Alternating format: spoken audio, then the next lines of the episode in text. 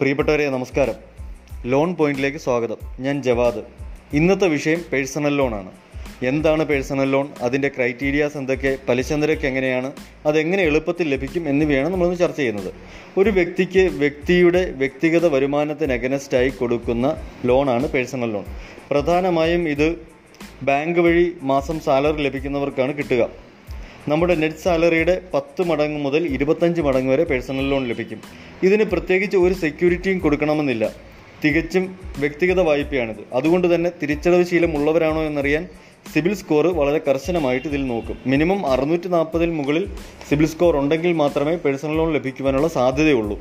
കൂടാതെ നമ്മുടെ house address office address verification വളരെ പ്രധാനപ്പെട്ടതാണ് ഇതിൽ അതുപോലെ ഇൻട്രസ്റ്റ് റേറ്റ് എന്ന് പറയുന്നത് പത്തര ശതമാനം മുതൽ ഇരുപത്തിരണ്ട് ശതമാനം വരെ ചാർജ് ചെയ്യുന്ന സ്ഥാപനങ്ങളുണ്ട്.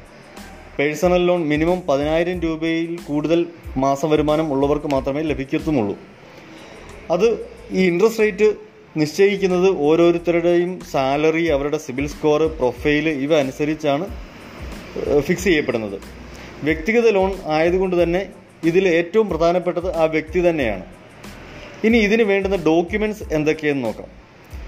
ലാസ്റ്റ് മൂന്ന് മാസത്തെ സാലറി സ്ലിപ്പ് ലാസ്റ്റ് ആറ് മാസത്തെ bank statement K Y C documents കൂടാതെ ഒരു വർഷത്തിനകത്താണ് നമ്മൾ കമ്പനി മാറിയതെങ്കിൽ പഴയ കമ്പനിയിലെ റിലീവിംഗ് ലെറ്ററും പുതിയ കമ്പനിയിലെ ഓഫർ ലെറ്ററും വേണ്ടിവരും കൂടുതൽ വിവരങ്ങൾക്കും ലോൺ ലഭിക്കുന്നതിനുമായിട്ട് വിളിക്കേണ്ട number double eight four double eight one double zero nine eight എട്ട് എട്ട് നാല് എട്ട് എട്ട് ഒന്ന് പൂജ്യം പൂജ്യം ഒൻപത് എട്ട്.